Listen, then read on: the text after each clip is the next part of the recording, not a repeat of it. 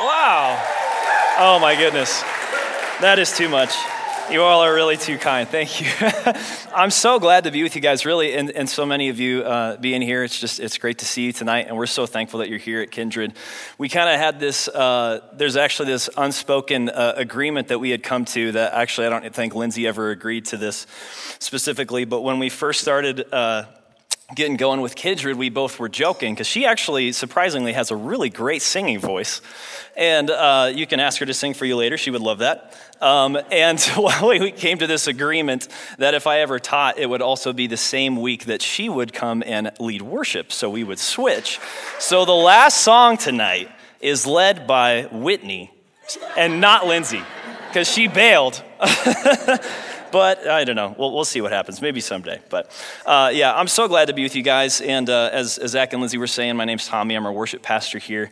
Um, if you're new here, I know we'd, uh, we'd love to meet you. And so uh, feel free to, to come and grab one of us. We'll be in the lobby or in the auditorium after the service. We'd love to get to know you. So, as many of you know, we've been walking through this book of Genesis together over the last uh, couple months. And uh, for a bit of insight, Zach Lindsay and I always meet together once a week or so, and we'll talk through uh, messages that are coming up, what they're going to be talking about soon, or, or how we're going to plan these services. And during the study of Genesis, I can't tell you how many times I've heard some version of like, man, this is just crazy stuff. I don't know how we're going to teach this. Like, what are we going to do about this? Or why did this part fall on my week? I want Lindsay to teach on that. That's Zach. Um, and my joke with them always ends up being like, yeah, guys, man, you should talk to the people who like put this kindred thing together and like get them to switch the weeks you're talking or anything like that. It's them. Anyway, in all seriousness, uh, yeah, I'm just so thankful that we've been studying through this book of Genesis because it's been so informational for me, I know. Uh, and it's really helped me see a lot of uh, that stuff in a new light. And Zach and Lindsay had just done such a wonderful job teaching that. And uh, if it's something that you have missed out on, I really encourage you to go back and check out our podcast podcasts or our YouTube videos and uh, catch up because they're really, really great. So, last week, Lindsay walked us through this story of Jacob. And Jacob has this wrestling match with God. He wrestles with him all night, and at daybreak, he says, uh, like, let's break this up. It's daybreak. And Jacob says, I won't let you go until you bless me. And God agrees, and he gives Jacob uh, this new name and a blessing. And, and this new name that he gives him is Israel. And Israel literally means wrestles with God. So uh, that leads us to the, this point where we're picking up today. It's in Genesis 37, and there's a few scriptures that we uh, are about to read that use both of those names, that use uh, Jacob and Israel. And so we know from that story it's referring to the same person. So for our sakes tonight, I'm going to use the name Jacob. But we'll pick up in uh, Genesis 37. It's the beginning of this focus on Jacob and his many sons uh, that actually comprises the rest of the book of Genesis. So that's where we're going to begin tonight. The verses are actually going to be up on the screens or they're on your digital programs, which are on the QR codes on the back of your seats. So, uh, Genesis 37 1 says, Jacob lived in the land where his father had stayed, the land of Canaan. And this is the account of Jacob's family line.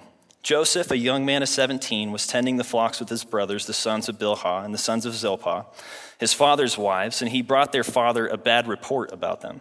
Now, Israel loved Joseph more than any of his other sons because he'd been born to him in his old age, and he made an ornate robe for him. When his brothers saw that their lo- uh, father loved him more than any of them, they hated him and could not speak a kind word to him. So this passage wastes like no time jumping straight into the family dysfunction and the dynamic that's taking place uh, among Jacob and his sons. So, firstly, this passage mentions uh, that Jacob has multiple wives. And it's worth talking about for a moment because it's important to the story and to our context. So, polygamy is not the way of God's people. Uh, if you go back to Genesis 1 through 3, there's no precedent for marrying multiple women or having multiple wives. But what we see here is God's people navigating their ancient world and borrowing some of the practices and customs uh, that were prevalent in the culture at the time. So uh, while polygamy is not God's intention for us, we see Jacob giving into this norm of his surroundings, and thus he has multiple wives. So, uh, and we see this idea of giving into societal norms all over the place still, even now. It's, it's maybe not polygamy in our Western society, uh, but around plenty of other things. So Jacob has multiple wives, and this passage says he's fathered children from each of them, and one of these sons is Joseph, who isn't exactly getting off to the best start because he's tending sheep with his brothers from other mothers. And he goes home and he tattles to dad. He brings them a bad report, which is kind of not the right foot to start off with. Tack onto that, uh, Jacob has this special fatherly love for Joseph that he does not have for his other sons. So, not only is Jacob showing a special favor toward Joseph, he's making it loud and clear that he is, out of all the sons, Joseph is the favorite. And he's communicating it so clear that there's this hierarchy, at Joseph's at the top, that he's, he, he gives him this coat as like a symbol that he is his favorite. So he's completely unashamed about this, which is so interesting to me because, like parents, that's kind of messed up, right? Does that like does that story make you cringe a little bit, picking a favorite and being like, "Here's a coat, it's you," and the rest are like, "Cool, thanks, Dad." Um, I'm the youngest of three boys, and I legit I, I cannot imagine how I'd feel if my dad uh, made it loud and clear that one of my brothers was the favorite over me. Uh, maybe that's something that some of you have actually experienced, but there's no doubt in my mind that I would actually I would be crushed if my dad did that. And I'd become super jealous of my brother. And knowing myself, I'd constantly be trying to make my dad notice me and approve of me. And it's, it'd probably be this never ending pursuit of something I was never going to get. And we undoubtedly see this dynamic start to play itself out in the Joseph story because Jacob's favoritism naturally creates this animosity from the brothers toward Joseph. And that animosity is rooted in this desire to obtain their father's blessing or favor. And interestingly enough, this is a theme we've actually seen multiple times in the book of Genesis. And ironically, we most recently saw it uh, with Jacob, the father, pretending to be his brother Esau to obtain his father's blessing. So the apple doesn't fall very far in this tree, in this family. Uh, in fact, we see this, this preferential treatment in all three patriarchs of this family has only led to discord and war. Uh, and as we pan down to Joseph's brothers, they don't have this favor. They don't have this blessing from their father Jacob, or at least they don't feel like they have it. And as the story continues, things uh, just get crazier. So let's read on. Joseph had a dream, and when he told it to his brothers, they hated him all the more. He said to them, Listen to this dream I had. We were binding sheaves of grain out in the field when suddenly my sheaf rose and stood upright while your sheaves gathered around mine and bowed down to it. And his brothers said to him, Do you intend to reign over us? Will you actually rule us? And they hated him all the more because of his dream and what he'd said. Then he had another dream, and he told it to his brothers. Listen, he said, I had another dream, and this time the sun and moon and 11 stars were bowing down to me. When he told his father as well as his brothers, his father rebuked him and said, What is this dream you had? Will your mother and I and your brothers actually come and bow down to the ground before you? His brothers were jealous of him, but his father kept the matter in mind. All right, so Joseph's obviously not trying to fit in here. Uh, he's had these dreams of his entire family bowing down to him, and he shares it openly with his brothers and his father. And at this point, it seems like all he's doing is just stirring the pot. It's just creating more and more animosity and hatred amongst his brothers. And I actually don't think that the brothers' hatred is entirely due to their shortcomings because Joseph is presenting these dreams with this arrogance. It's almost like he's rubbing it in. It's like the stars bow down to me. Yeah. like, I'm the favorite, you're not. See my coat? So Joseph's not entirely blameless here. He's, he's really rubbing it in. And the way that he's acting, it's just fanning the flames of what we see mentioned in the last verse of that passage. His brothers were jealous of him. Plain and simple, his brothers were just full of jealousy and envy for the approval and praise that Joseph was receiving from their father, Jacob. The kind of approval that they desired, but they weren't receiving. And it appears as though now the brothers are all uniting together and they're channeling this collective jealousy and hatred toward Joseph, and it's starting to fester and it's starting to push the brothers further down this rabbit hole of hatred and jealousy. As the story continues, Joseph's brothers, they go to tend their flocks, and Jacob asks Joseph to go check on them. And Joseph obeys his father and uh, heads out to find them. And then we read this. So Joseph went after his brothers and found them near Dothan. But they saw him in the distance, and before he reached them, they plotted to kill him. Here comes that dreamer, they said to each other. Come now, let's kill him and throw him into one of the cisterns and say that a ferocious animal devoured him. Then we'll see what comes of his dreams. Yikes, guys. That, that escalated quickly. so Jacob tells Joseph to go find his brothers and check on him. Joseph is obedient to his father, which is actually something that we'll see is true to the core about Joseph. He's one of the most obedient characters in the Bible. Uh, he finally tracks his brothers down, and when he's approaching, his brothers see him and they start taunting him to each other. Here comes that dreamer. It makes me think of like kids on the playground. Na, na, na, the dreamer. And this taunting, though, it's, it's actually a double edged sword. On one side, that taunting uh, of, that the brothers perhaps believed Joseph was dishing when he was telling about his dreams, they're now dishing that right back to him. And on the other side, they're doing this in an attempt to just cut straight down to the core of who Joseph is and his identity. But after this taunting, they, they really dial it up to 10 and say, Come now, let's kill him. Let's throw him in the cistern, which is basically just this old school water tank. Then we'll lie to our dad and say that it was a ferocious animal that ate him. Ferocious. Interestingly, uh, they're, they're planning on carrying out this classic cover up scenario, and not in the sense of covering up their murder for Joseph, but it's, it's this actual, it's this tendency that we find ourselves struggling with all the time, and that is to cover up sin with more sin. In order for them to get away with murdering their brother, they have to stack a lie on top of it. And it's impossible to cover up sin with God's truth and the way that He instructs us to live because God's truth will always reveal sin. And if that's true, then the only way to cover up sin is with more sin. And compounding sin only adds to the snowball that tumbles downhill and leads to destruction. So when we sin, we realistically have two choices. We can admit our sin to God and we can ask for grace, which He gives us freely because of Jesus. Or we can cover up that sin with more sin and more sin and more sin and let the snowball roll and grow and destroy. And unfortunately, the, the second choice is what we see Joseph's brothers making. The envy and the jealousy amongst them has driven them to this really dark place because they're compelled not just to physically hurt their brother, but to kill him.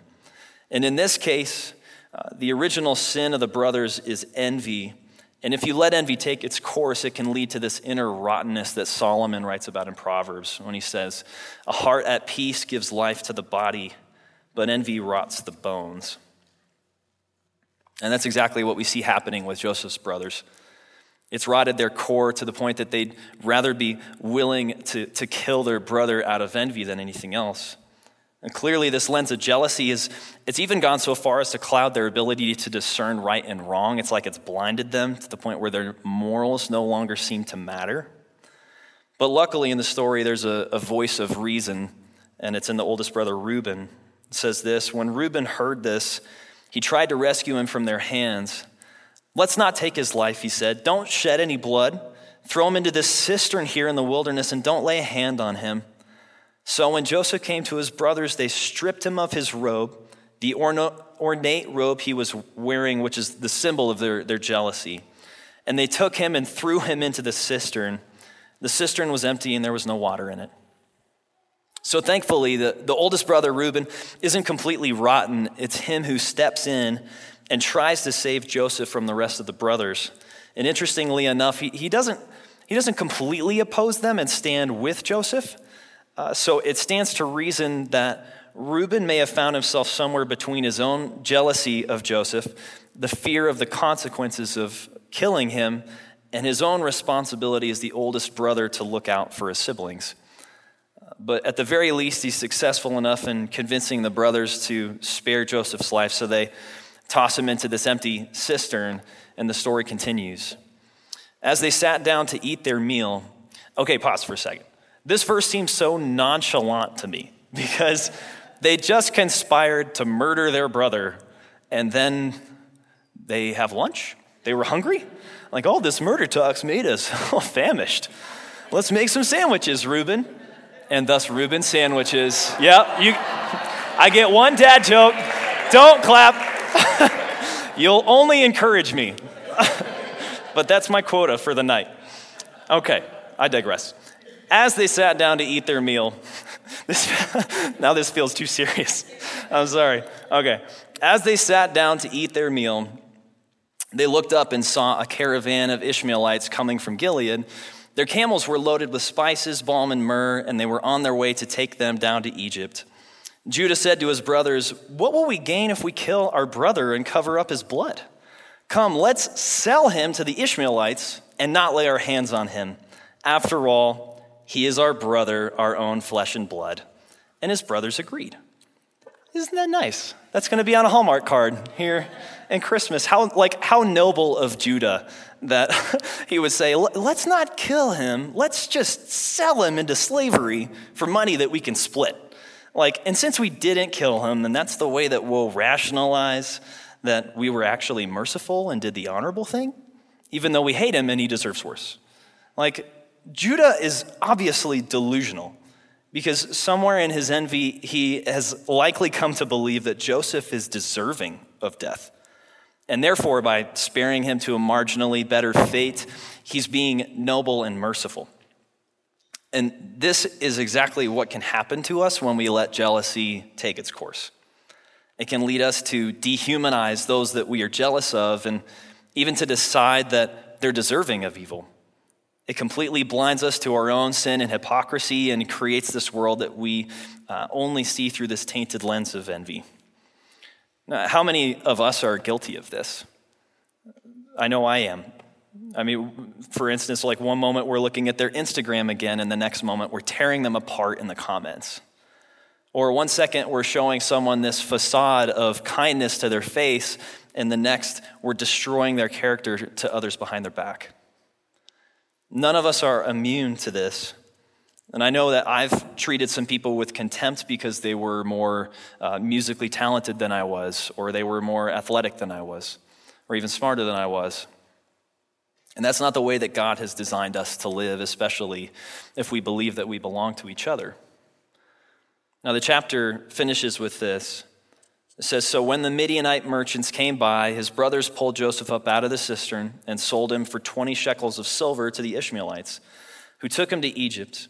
And when Reuben returned to the cistern and saw that Joseph was not there, he tore his clothes. Now, tearing your clothes in this time period, uh, it signified this immense grief or uh, sadness from loss. So that's what you would do. You, tear, tear your clothes. He went back to his brothers and said, The boy isn't there. Where can I turn now?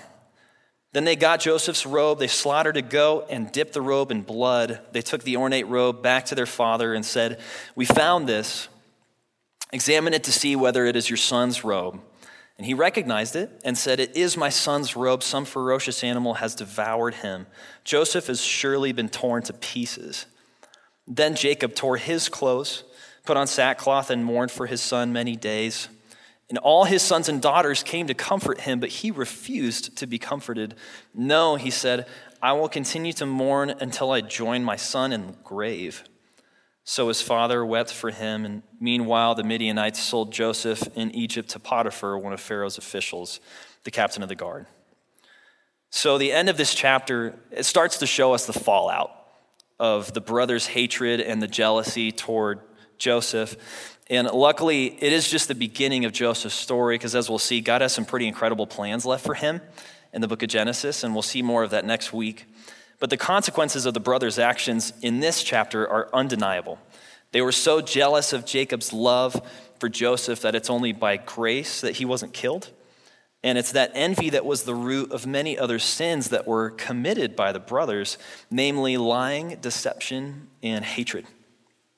And consequently, their jealousy and sin it caused massive destruction from Joseph being betrayed by his family and sold into slavery to the immeasurable toll of sin and hatred on the hearts of the brothers, to the needless slaughtering of this goat to cover it up, to the inconsolable mourning and anguish that Jacob felt after hearing the lie that his son Joseph was dead.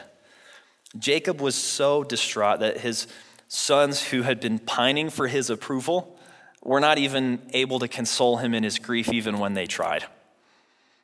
And you have to wonder how that would feel for them after all they'd done to gain his approval, and now they can't even assuage his anguish. So we may look at Joseph's brothers and think, like, yeah, I would, I would never do that. I'm not going to kill anybody. And odds are you're probably right. But in reality, it's actually not all that hard to imagine. You see, jealousy can breed all kinds of evil. And one of the most fertile soils for envy is the playing field of the comparison game. And I think it's safe to say that we've all played the comparison game at one time or another. It's easy enough to do in our immediate surroundings, and it's even easier to do on our phones. And tell me if this sounds right. The game goes something like this Wow, they have a lot of nice things. Like, why don't I have money like them? Or, wow, he seems so well liked by everyone. How come I can't be like him? Or, uh, wow, she's so thin. How come I can't look like her? And when we play the comparison game, inevitably the malicious justifications can follow that. Yeah, like, sure, they have nice things, but I bet they're drowning in debt. Or, yeah, people like him, but I'm sure he's like a terrible person behind closed doors. Or, yeah, yeah, she's skinny, but I'm sure she doesn't eat anything. And it's easy to see how the comparison game starts rotting the bones even one level down. And if you play this game long enough and you dive deep enough, the destruction it causes increases exponentially, and not just on the person or thing that's the object of the jealousy, but on the jealous person themselves, even more so. You see, we can play the comparison game, and we can unknowingly force someone else into the game with us, but there are no winners in the comparison game. Comparison breeds jealousy, which left unchecked leads to deep hatred, resentment, depression, self loathing, and a complete loss of identity, happiness, and security. As Theodore Roosevelt once said, comparison is the thief of joy. And in our text tonight, the comparison game that Joseph's brothers played pitted themselves against Joseph in a struggle for their father's approval. And earlier, I mentioned this is a theme in Abraham's family this longing for the blessing and the favor of the father. And this desire is likely something that we've all experienced to be called a son or a daughter, to be fully known or treated with unconditional love, to be instructed how to live our lives. I can't say I blame the brothers at all for wanting that. I felt the same thing, but at the end of the day, here's the beautiful thing about this we can spend all the time in the world working tirelessly for the approval of our father or our mother or of others, exhaustively striving to show ourselves and others that we're worthy of love and that we deserve affection and admiration and, and merit, and that it's maybe even something we can claim and take pride in, because maybe then we might be enough. And maybe then we might be admired like Jacob admired Joseph. But the fact is, we already do have a Father. We have a Father that loves us, and He's an everlasting Father in heaven, who's also called Mighty God, Prince of Peace, a wonderful counselor. There's nothing you could do to earn His love because He's already shown it to you before you could have ever tried to earn it. And He loves you so much that He died for you while you were still broken and before you ever believed in Him. And that's not something that we can earn, but He does invite us into this child uh, sonship freely. For I will be a father to you, and you will be my sons and daughters, says the Lord Almighty. In Psalms it says, Know that the Lord is God. It is He who made us, and we are His. We are His people, the sheep of His pasture. And John puts it this way See what great love the Father has lavished on us that we should be called children of God. And that is what we are. I love the exclamation points in that. That is what we are. And in view of these truths, we now have security in our identity, in who we are, that we are sons and daughters of the Most High God.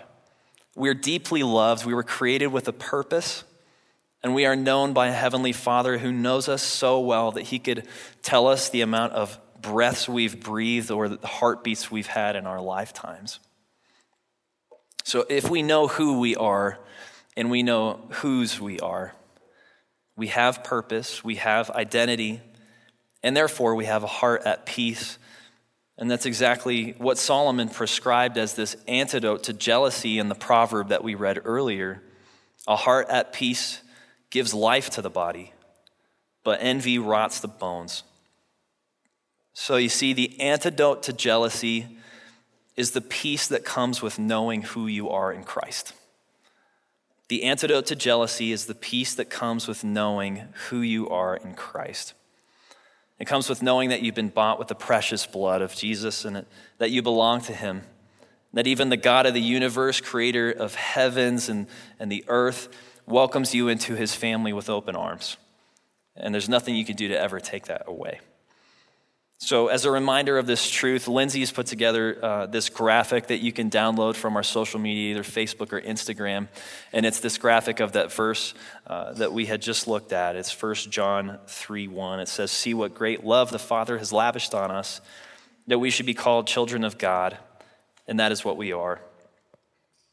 And it's our hope and our prayer that uh, you can download that and you can put it on your, your phone as your lock screen as a hope and a prayer, and it, it, as, as, a reminder that you're chosen uh, and that you were created with a purpose, and that you're loved by your Father in heaven who, who calls you his son and his daughter. Kindred, would you stand with us? Let's pray together.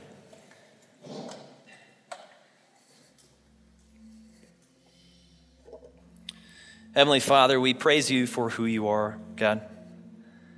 We praise you for your goodness and we praise you for how you love us.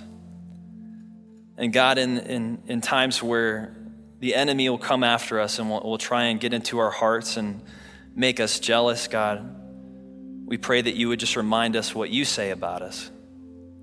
That you say we're chosen and, and we're not forsaken, that we're a child of God. We are your sons and daughters. And we praise you for that, God. We thank you that you loved us while we were still sinners and that you continue to pursue us in amazing ways, God. We praise you with our lives. And we're thankful for your son, Jesus. And it's in his name we pray. Amen.